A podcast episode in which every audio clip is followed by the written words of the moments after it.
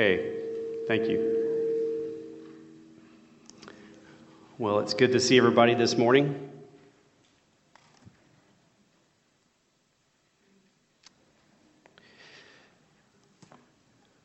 Okay, I was uh, I wanted to start us off by having everyone stand, and we're going to practice our memory verse for the week.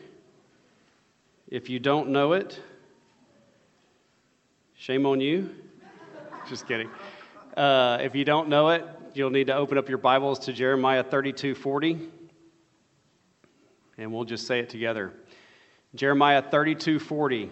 Okay, we are going to be doing the last week of shepherding a child's heart.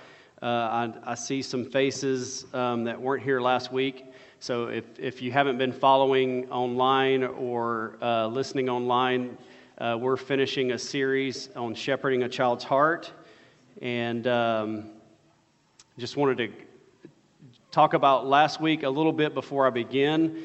Uh, we looked last week and we saw that really, as parents, we've been called um, with uh, an understanding of having a true biblical goal in parenting. And when you have a, a biblical goal, what we saw last week is that goal should inform our methods that we use, the methods that we employ as parents. Um, and uh, so, again, we had talked about lining those two things up. If you have a, a, particular goal, then your methods need to be in line with that goal. And we looked at several methods last week that, understanding our goal as Christian parents, those methods don't line up, and in fact, they work in many ways, in a lot of ways, against the goal. Thank you for turning me down. Oh, yeah. Thank you, Denny.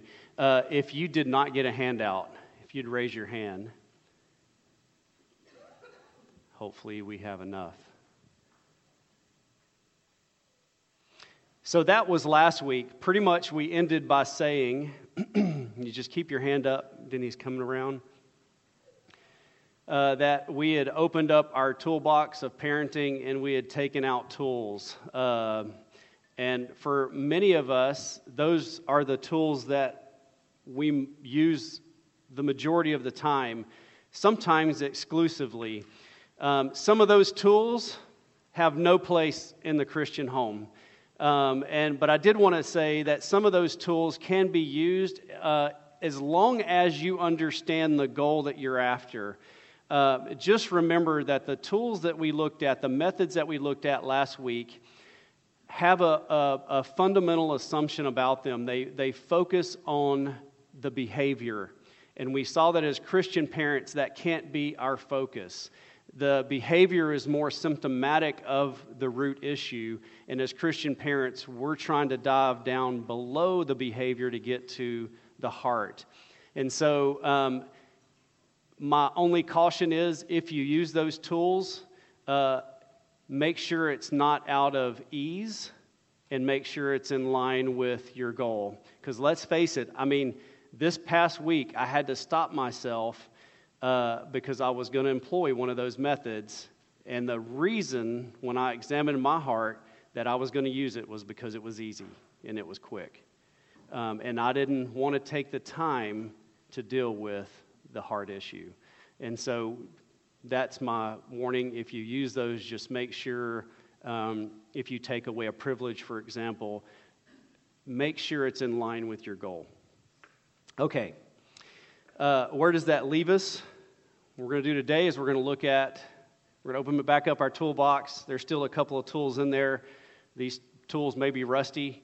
Uh, maybe they're, uh, they've been misused and they're dull. So we're going to take them out, we're going to sharpen them up, and hopefully we're going to primarily rely on these tools. Um, so if you, if you look at the, uh, the biblical approach to parenting, uh, we see primarily two elements. And those two elements are rich, full communication, that is, rich, full, F U L L, communication, and the rod. So, communication and the rod. Before we look at these, let's ask the Lord to help us have understanding this morning. Father, we come before you and uh, we come in many ways in humility, recognizing uh, that we fall way short when it comes to the task that you've called us to be as parents. And uh, Lord, I, I pray that you would give us hearts that understand, that truly seek to apply your ways, your methods, and your goals to our parenting. And uh, Lord, I pray for our children that you would raise up a generation of God fearing, God honoring uh, children who love you with all of their hearts. That's the prayer that we have for our own children. That's the prayer that we have um, for the children that we have in this church. And so, Lord, we pray that you would help us to do that. We know that, uh, that we can work with all our might, yet if you're not at work, our work is in vain. So, Lord, we pray that you would be at work convicting the hearts of our children, opening their eyes to help them see the need that they have for you and uh, Lord, that they would put their trust and hope in you. We ask these things in Christ's name. Amen. Okay, if you would, open your Bibles to Psalm 23. We're going to be in the Psalms quite a bit this morning.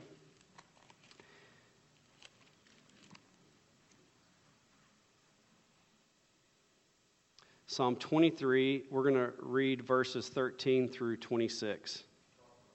Pro- what did I say? Psalm Proverbs, yes, sorry. Although we would do well to read Psalms 2. There's not a 26 or 23, 13. okay, uh, Proverbs 23, 13 says this Do not withhold discipline from a child. If you strike him with a rod, he will not die. If you strike him with a rod, you will save his soul from Sheol. My son, notice the audience shift here. So, verses 13 and 14 the audience is not the child, but parents. 15, it's my son. My son, if your heart is wise, my heart too will be glad. My inmost being will exult when your lips speak what is right. Do not let your heart envy sinners, but continue in the fear of the Lord all the day. Surely there is a future, and your hope will not be cut off. Hear, my son, and be wise and direct your heart in the way.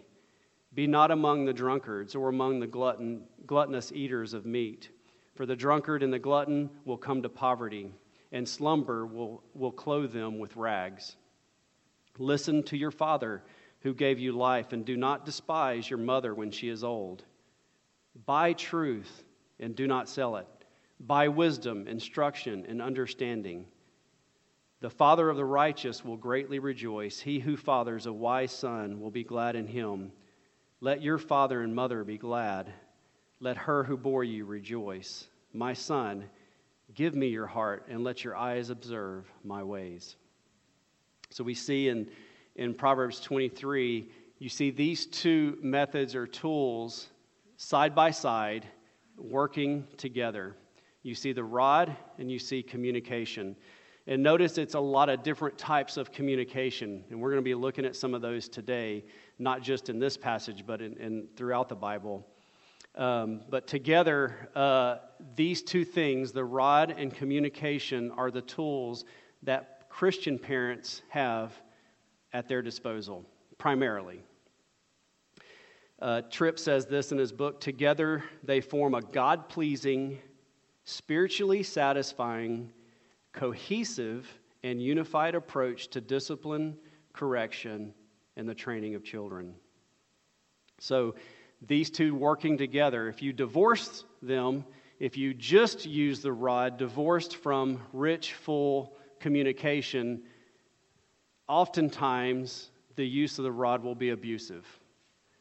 Um, the same thing can be true of communication if you use communication in a way that's not God honoring, it's not a biblical way of communicating. Think, for example, back to last week when we talked about emotionalism. That form of communication, as well as others, can be abusive. And we've all seen that probably, or, or at least experienced it to some degree. Both of these tools can be abusive. What we want to do is use them the way God has designed them to be used. We want to use the rod and we want to use communication. We want to blend them together in a way that, commu- that uh, directs our kid to the goal that we have, that God has for our children. Um, and I was just thinking about this, uh, and I was thinking of uh, my youngest child, my daughter Emma. If, if I give Emma a spanking, um, she may not like it at the moment, but in a short period of time, our relationship's not going to be broken because of that. She's going to come to me, and a lot of times she'll come and repent because her heart's been broken over the situation, whatever I had to discipline her for. But when I get done with, with spanking her and communicating with her about that, our relationship is fine. However, if someone she doesn't know or someone she doesn't know well, even if their intentions are good, if they give Emma a spanking, it could damage their relationship with her. Why is that? It's because there's not the rich, full communication joined with the use of the rod. And so, as Christian parents, we want to be careful that we're using both of those. It would be really easy to abuse the rod, uh, and it's really easy to abuse communication. And so, uh, let's look at what the Bible says about these. Tool number one communication. Uh, and again, the two adjectives we're using is are rich and full. Uh, we want to have communication that's both rich and full. Uh, one uh, Tedd Tripp gives this example in his book. He says, "I asked one father to tell me about his communication with his son, and the father responded." Oh, we talk okay. Just last night, he told me he wanted a bicycle, and I told him to eat his beans. So uh, Tripp's asking this guy, you know, tell me about your communication with your son, and, and that's his response. Now, that example is simplistic and, and really kind of comical, uh, but it's, as Tripp points out, it, it's pretty accurate of how most parents communicate with their kids. Children tell their parents their dreams, their hopes. Parents tell their children what to do. That's not the kind of communication that we as Christian parents want to um, try to have in our, in our homes and our families. Well, let's look first at the purpose of communication. The purpose of communication. The first thing we need to understand is that uh, rich, full communication should be a dialogue. And I don't remember my blanks in my notes, so if, if I go too fast past something, just let me know. Uh, communication should be a dialogue, not a monologue. There's a difference between listening to speak and listening to understand. It was funny this past week, I was overhearing, and this wasn't a discipline situation, but it's reflective of what we're talking about here. Uh, most of us really struggle with listening. I know I struggle with listening. A lot of times in a conversation, especially if it's uh, a discipline issue or even um, a disagreement about something, typically I'm not listening to understand the person, I'm listening so that I can get in my point. Um, and, and we're, we're usually really good at that. So I overheard this conversation this past week, and two people were talking. And it was very obvious that the one who initiated the conversation had a point they wanted to get to. But something they said at the beginning, in order to get to their point, triggered something in the other person's mind, and that person immediately took over the conversation. And the, the first person, and I'm, I'm listening, and it was very obvious they were going somewhere. This person was oblivious to that and just dominated the rest of the conversation. I think the first person thought, well, it's too far past, so I'm not going to go back and bring my point up. But uh, I think if we're honest, that's the way most of us communicate. We're really good at speaking, but we're not so good at listening. James 1:19 reminds us to be quick to hear, slow to speak, and slow to anger. Why does James say that? Well, it's because our problem is, is that we're slow to hear and quick to speak. Um, one time, I'll use another example. This was not with my kids, but um, I used to be a teacher, a high school teacher, And I remember one day very clearly, I had a student that I had a pretty good relationship with, and I had to get onto him in class one day because he, his behavior wasn't what it should be in class. And um, I'll never forget, he stood up in the middle of class, said a cuss word, and then walked out of the class. And I thought, that's interesting. Uh, so uh, he left the class, so I wrote him up, you know. And um, but before I took the write up to the office, to the principal, I called his mom, and I said, "Let me tell you what happened today. And I just want to know if there's something going on with this kid." And uh, so I told her what happened. She said, "You know, I'm really sorry about that, but yes, uh, this student lost his grandmother." He was really close to her. Well, now that changes my perspective, right? Having that information changes. Now, what this student did was still wrong. He still needed to be disciplined for it. But now I'm understanding a little bit more about what's happening in his heart. So I called the student in, talked to him, and I said, Look, I'm really sorry. I explained, you know, that I was sorry about his grandmother passing away. I still turned in the slip to the principal, um, but I also explained the situation to the principal. But a lot of times there's things happening in people's hearts, and sometimes in our kids' hearts, especially as they get older, that if we're not listening, we're going to miss. And we're going to discipline over we're not going to deal with the real issue. We're going to deal with surface issues. We're going to deal with behavior. Uh, turn back a couple of chapters to Proverbs chapter 18.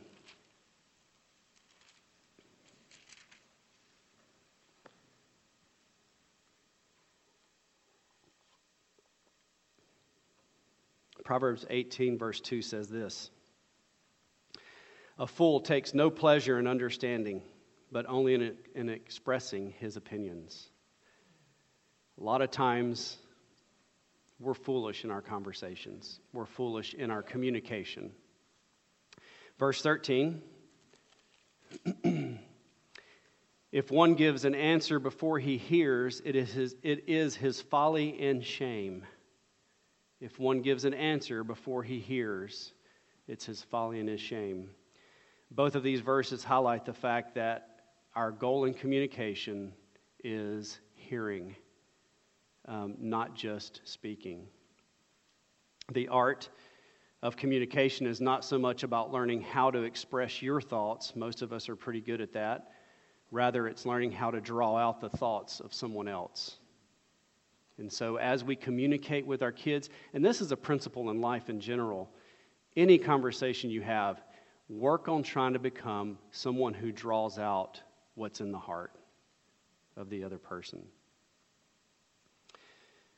Communication number two, or whatever it is in your notes. Communication should focus on understanding. We've kind of already gotten to that point. Uh, remember, uh, last week we looked at uh, Luke 6:45. Luke 6:45 basically says that out of the mouth, or the mouth speaks out of the abundance of what? The heart so the mouth is speaking, but it's speaking out of the abundance of the heart. So our conversation, our communication with our kids is always trying to hear the words that's coming out of the mouth, but understand that those words originate in the heart. And that's not always an obvious connection. And so we as parents want to try to get past the words to the heart. Um, we want to peel back the layers of the words and get to the root issue. Okay, one chapter, or one, yeah, one chapter over Proverbs 20, verse 5. The purpose in a man's heart is like deep water, but a man of understanding will draw it out. That's like the key verse for today. The purpose in a man's heart, let's change this for our topic today. The purpose in a child's heart is like deep water, but a man of understanding will draw that out. And that's a lot of work. It's really easy not to do this. what is important in correcting our children is not venting our frustration or our anger. Rather, it's understanding the nature of the struggle that our children are engaged in at that moment. What is the abundance of the heart that our kids are expressing in their behavior and their, in their words? Um, oh no. I was going to bring something and read it, but I forgot it. I'm very sorry. So I'll go to the next thing. Uh, again, we need to learn to peel away the behavior, discern the inner world, the inner workings of our kids. And what is it we want to understand? We want to understand three primary things. What is the nature of the temptation our child is facing? And by the way, again, I want to make another note. This is true in any kind of a counseling or conflict situation that you're, you're in, these are three things you want to try to find out. What is the nature of the temptation? What, what are the possible responses? And then what is the sinful response that he or she had? So, what is the nature of the temptation? What what are the possible responses that someone could have to this temptation? and then what was the sinful response that our child did have to the temptation. And um, I'm going to go back to last week again and just point out the fact that we understand there's choices in life, right? You have a temptation. You can either choose to respond in one of two ways. You can respond in faith, or you can respond in unbelief. Those are your only two options. Now, those can look different, but those are basically your only two options. So, when we deal with our children, we want to try to get to the heart of the matter, and the heart of the matter is what's the temptation they're facing and how did they respond? What are other alternatives? We want to avoid questions that begin with the word why. I know I'm just killing it for y'all. why did you hit your sister?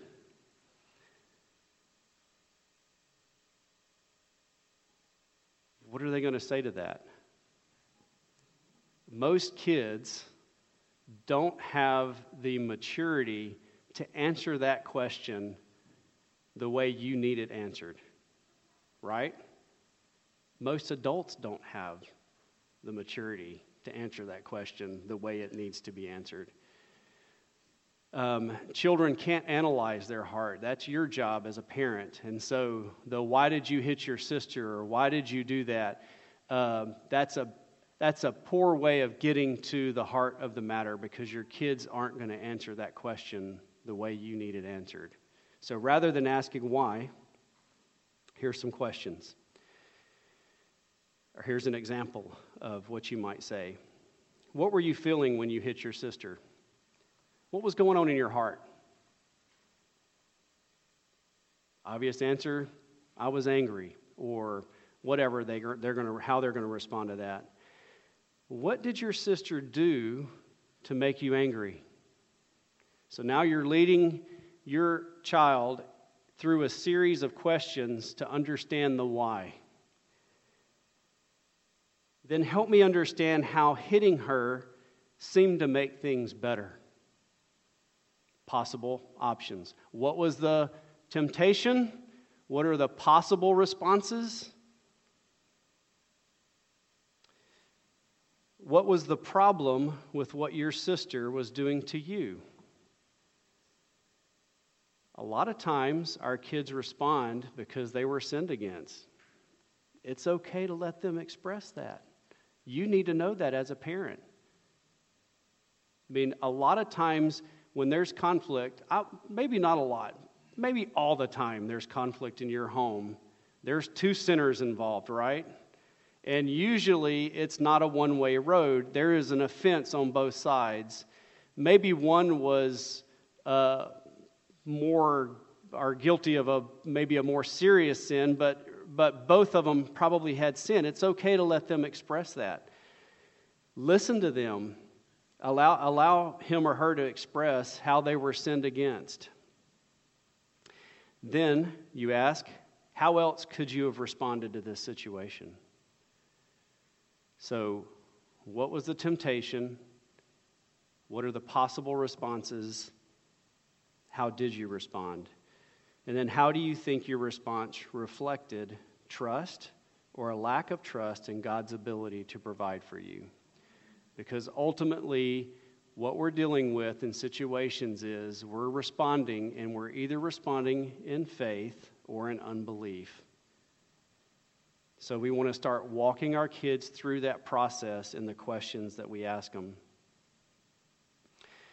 Okay, let's look at the types of communication. We talked about the fact that communication needs to be rich and full. That we just looked at the purpose of communica- communication. Now let's look at the types of communication. Um, and, uh, and we're going to look at several uh, the Bible examples that we have in the Bible.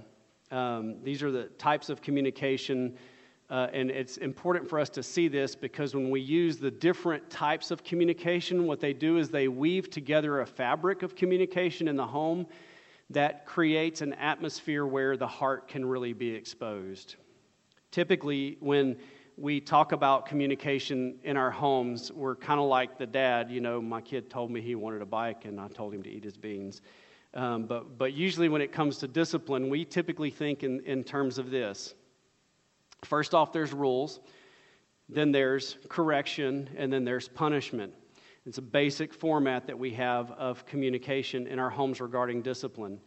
Uh, and typically it's limited to, and what I want us to see is there's much more of the picture that we're missing when we just focus on this. Typically, our communication and discipline is explaining the rules to our kids and then explaining the punishment they're going to get for breaking the rules. So you've, you have the rules, the kid breaks the rules, and then you're explaining now what the penalty is.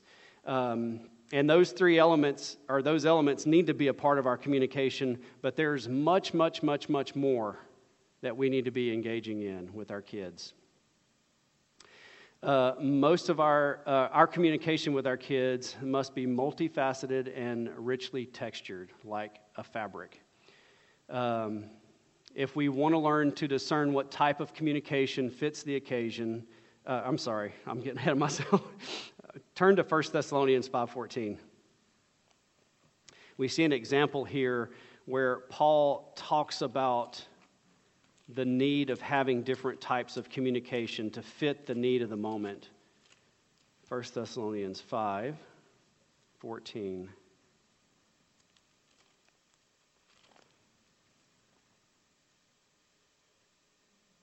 Paul says this and we urge you, brothers, admonish the idle. Now, just listen as I go through this. Notice there is a type or a form of communication that fits a need or an, uh, something someone's doing. So, Paul says we are to admonish the idle, encourage the faint hearted, help the weak, but be patient with them all. So we get a glimpse here of the fact that we, we really can't have a one size fits all when it comes to communication. We have to discern what's going on in the heart of our kid, and, and, and then we have to respond to that in an appropriate way. And that takes work, and that takes uh, practice. It takes a lot of discernment on our part. The worst thing you can do is to respond with the wrong type of communication to the wrong heart attitude. Um, I'll remember uh, one instance where I did this. Uh, uh, my wife Jen used to um, teach a children's choir at a church that we went to before we came to this one. Um, and I was there one day, uh, and she was teaching the choir, and there was a kid in there that I didn't know. I was new at the church, um, and uh, I don't know what he had uh, but he had a disability that caused him to limp. And I mistook his walk because she was giving them instruction on what to do, and I mistook his walk as making fun of or light of the situation in choir.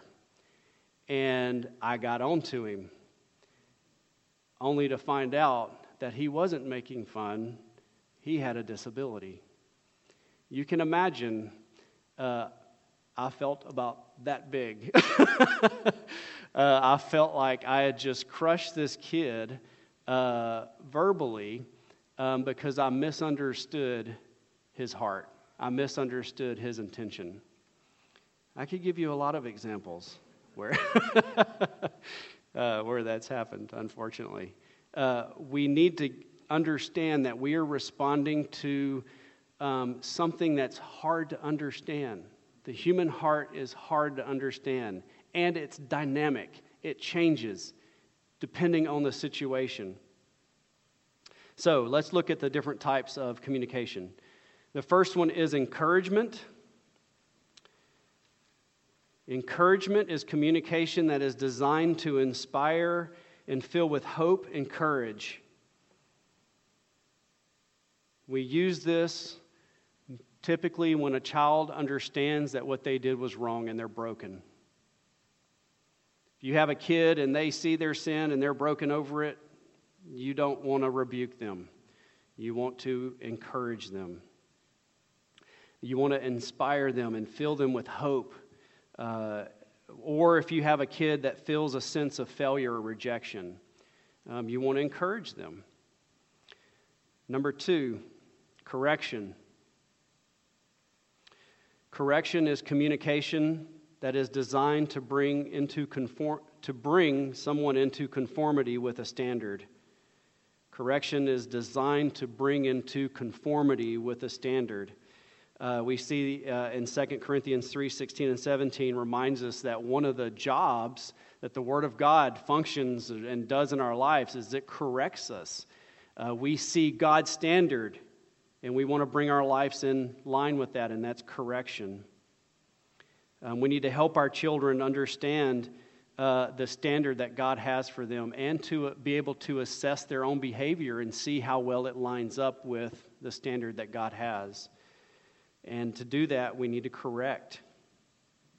Third, we need to rebuke. Rebuke is communication desi- designed to censure behavior. Uh, this is stronger than correction. Uh, it usually carries with it a more firm tone of voice. Uh, sometimes our, our children are defiant and, and they need something a little stronger than correction. Um, and that's where this would fit in.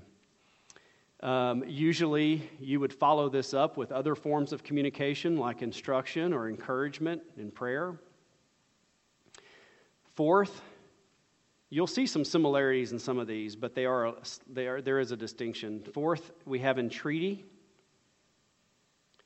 An entreaty is communication designed to see danger. Um, uh, again, you're communicating, and your purpose here.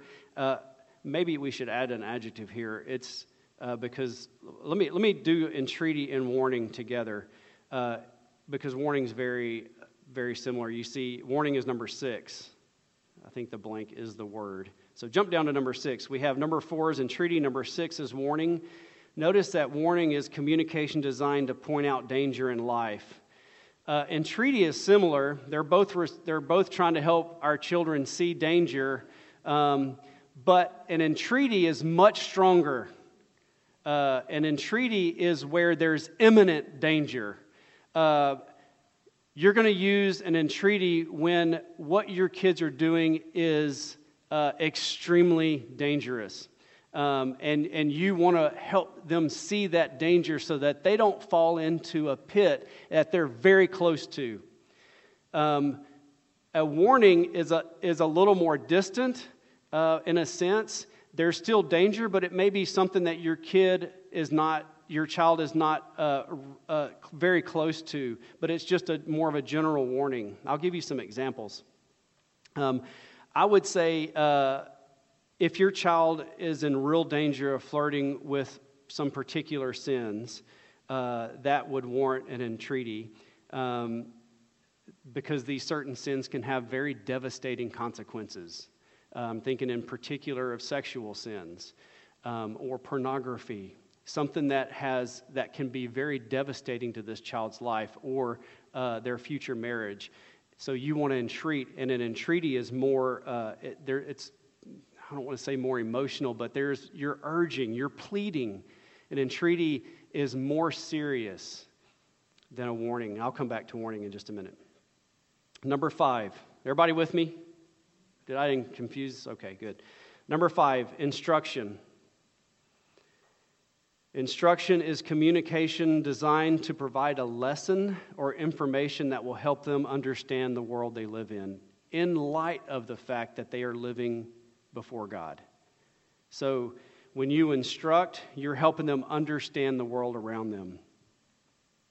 Much of the wisdom literature in the Old Testament would be instruction. Hey, this is life, um, and this is how you need to live in this world. Uh, it's meant to really give you God's perspective on life. All right, back to warning. Uh, warning is similar to entreaty, but it's not as urgent. We're going to look at some, I'm just going to give you some examples. You can write these down and look them up later. Uh, the book of Proverbs is filled with warnings. Uh, here's some examples Proverbs 12 24, laziness ends in slave labor. That's a warning. So now you can kind of see the difference between warning and entreaty. Uh, Proverbs 13 18, ignoring discipline will lead to poverty and shame. Son, if you ignore my discipline, there are going to be consequences for that. It's a warning. Proverbs 15 1. You moms know this one well, I'm sure. A harsh word stirs up anger. Um, if you don't know that one well, you should.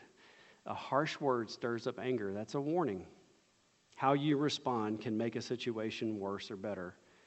Uh, in Proverbs 16 18, you dads know this one. Pride goes before the fall.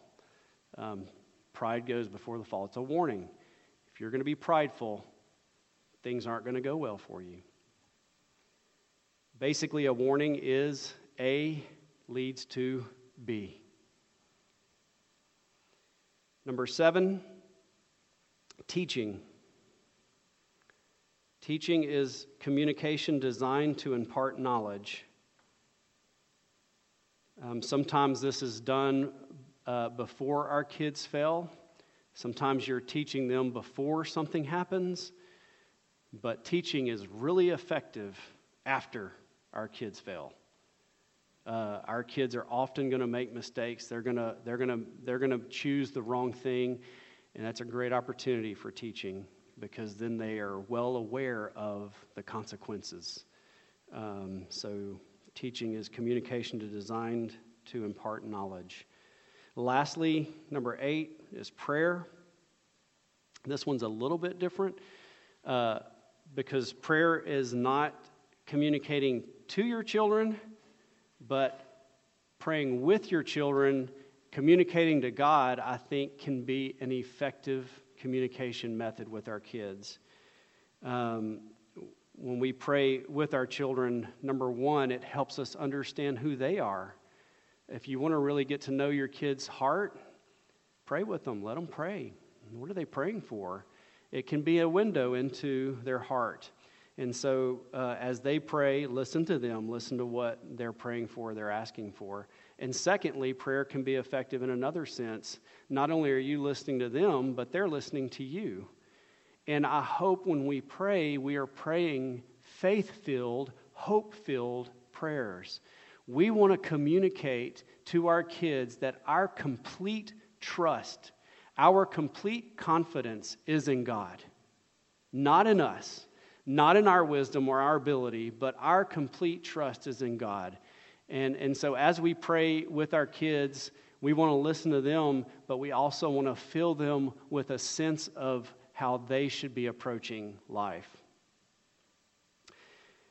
Those are the types of communication. Um, let's get to tool number two, because I'm quickly running out of time. The rod.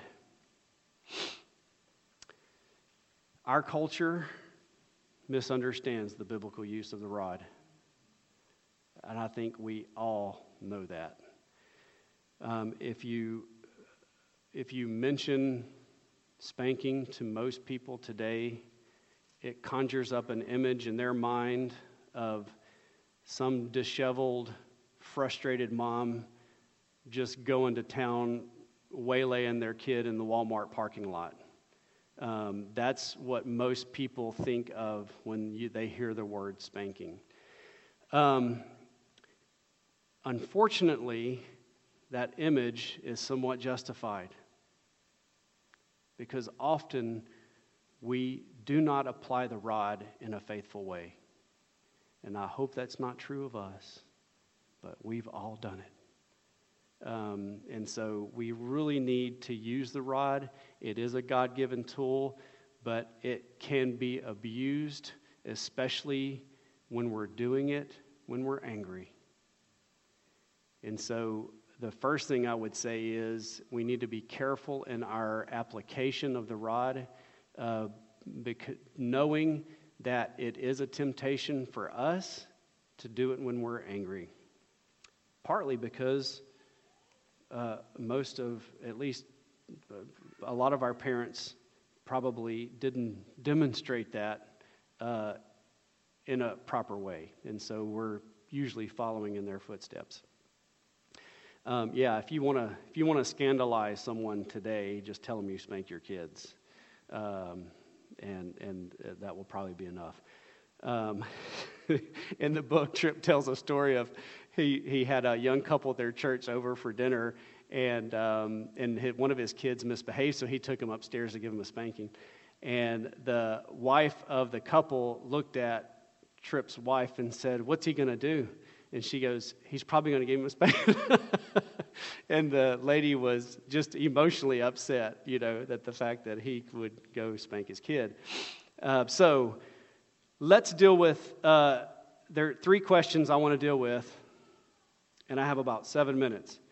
Why do we need the rod? What is the function of the rod? And then what's what is the rod or what's a definition of the rod? I think Tripp has a really good definition. So, why do we need the rod? The reason that uh, this is going to take a lot of unlearning for us, even us Christians, because we have about 200 years of bad teaching when it comes to what a child is.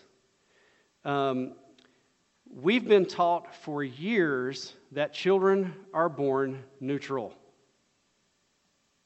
It's in our school system, it's in psychology, it's everywhere. Uh, and it all kind of came out of the Enlightenment. Uh, this idea of tabula rasa, the heart is a blank slate. Uh, goes back to John Locke, maybe even before that. Uh, but John Locke and um, Hume, all of these guys push this idea that kids are born morally neutral. Well, if that's the truth, then spanking may not be necessary. The rod may not be necessary. But that's not the truth, and all of us as parents know that's not the truth. Right? All we have to do is walk down to the toddler room and take a look at how they're treating each other, and we learn very quickly that kids are not born morally neutral. They're cute. They look like they should be morally neutral, but they're not. Uh, children are born sinners. Uh, Jeremiah 17 9 says this The heart is deceitful above all things and desperately sick. Who can understand it? If we go down and look, the cutest little baby in the nursery, I'm not going to mention who that is, the cutest baby down there has a heart that's filled with things that, if, if those things are allowed to grow and develop, will end in destruction for that baby. It will end in death for that child. We as Christian parents need to recognize there is something in the heart of our babies and our children as they grow that's not good. That's wicked. The rod is intended to remove that element from the heart. Proverbs tells us that folly is bound up in the heart of the child. Uh, you can look at Proverbs 22 15. uh, which says, the, the rod of discipline will drive it far from him. Folly is bound up in the heart of the child, the rod will drive it far from him. One of the functions of the rod is to drive out foolishness. You spend, uh, spend a month reading the Proverbs. They're not very flattering, especially when you consider the fact that this is Solomon writing to his son. All it talks about is, son, there's a fool out there. And don't be the fool. there's a fool out there. There's, there's a wise person out there. Don't be the fool. And, and he's talking about the rod and, and its ability to remove foolishness. So the rod functions in this context. It addresses something in the heart that mere words have a hard time addressing. The rod functions to drive the folly that's in the heart of the child and drive it out. A fool's life is run by his desires. Fools resist instruction. So sometimes you can instruct your children, they resist it. Proverbs says so. They do not submit to God's authority. This is who they are. Um, and again, this is the rod is designed by God to drive foolishness out of the heart of the child. Proverbs 23 14 says, If you strike him with a rod, you will save his soul from Sheol. What is the rod? I'm sorry, what is the function of the rod? I've kind of already alluded to this. Proverbs 23 14, it, it, it rescues. So, one of the functions of the rod is it rescues. Secondly, it imparts wisdom. Proverbs 29 15, the rod and reproof give wisdom. Uh, when a child rejects the authority of the parent, they are, in a sense, setting themselves up against God. And that is not something that if you love your child, you will let them do. Right? If we love our kids, then we want to act in a way that helps them realize that they're acting foolish. Uh, and, and the rod properly used, not in anger, uh, but the rod properly applied in context of a relationship that's, that has rich communication will help our children understand the foolishness that's in their heart. And by the way, I would say if you uh, if you or when you use the rod, you always combine it with communication and never do it out of anger. If you're angry, just walk away. Do it later. Have another parent do it because usually we know how it works. Usually one parent's really, really upset and the other one's not. So just have the one deal with it, you know, and, and, as you're working together, if you see hey, your wife is losing it right now, then step in and say, you know what, I'll take care of this. Or, wives, if you see your husband's losing it, just step in and say, you know what, let me handle this. Um, and so that you can deal with this in a way that's going to be a, a, good use of the rod, not an abusive use. Um, Hebrews chapter 12, if you want to turn there quickly. I think it's helpful for us to see this passage, Hebrews 12 verse 11. And I need to stop pretty soon, so I'm almost there. For, for the moment, all discipline seems painful rather than pleasant. So, and this is not talking about children. Uh, the writer of Hebrews is talking about God's punishment of us. For the moment, all discipline seems painful rather than pleasant. But what is what happens afterwards? But later it yields the peaceful fruit of righteousness to those who have been trained by it. Discipline is not going to be pleasant in the moment. But the end result of the discipline is sweet.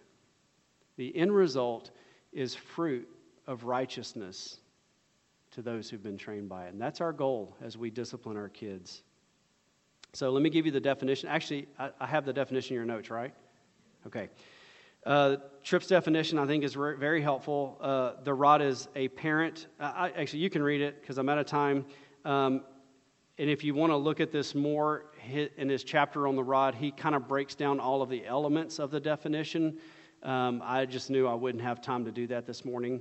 Um, but you can see that as we look at the tools, we definitely need to sharpen those tools because these are tools that we're probably not used to using in the right way. So let's, uh, as parents, think about how we can improve on our communication with our kids and then also how we can apply the rod in a way that is most effective, most loving to our kids.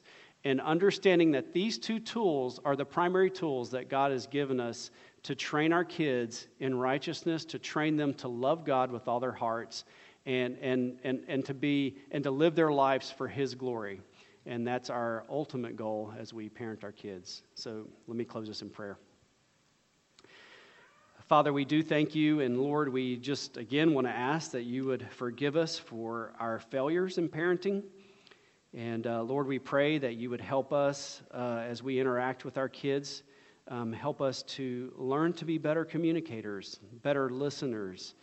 Uh, help us to become good students of our children, that we would understand the inner workings of their heart and help them to see that as well. Father, I pray that you would help us to use both communication and the rod in a way that's faithful and honoring to you. And uh, Lord, we pray that you would use these not only to help us grow more Christ like, but to help our children grow more Christ like. We ask these things in Christ's name. Amen.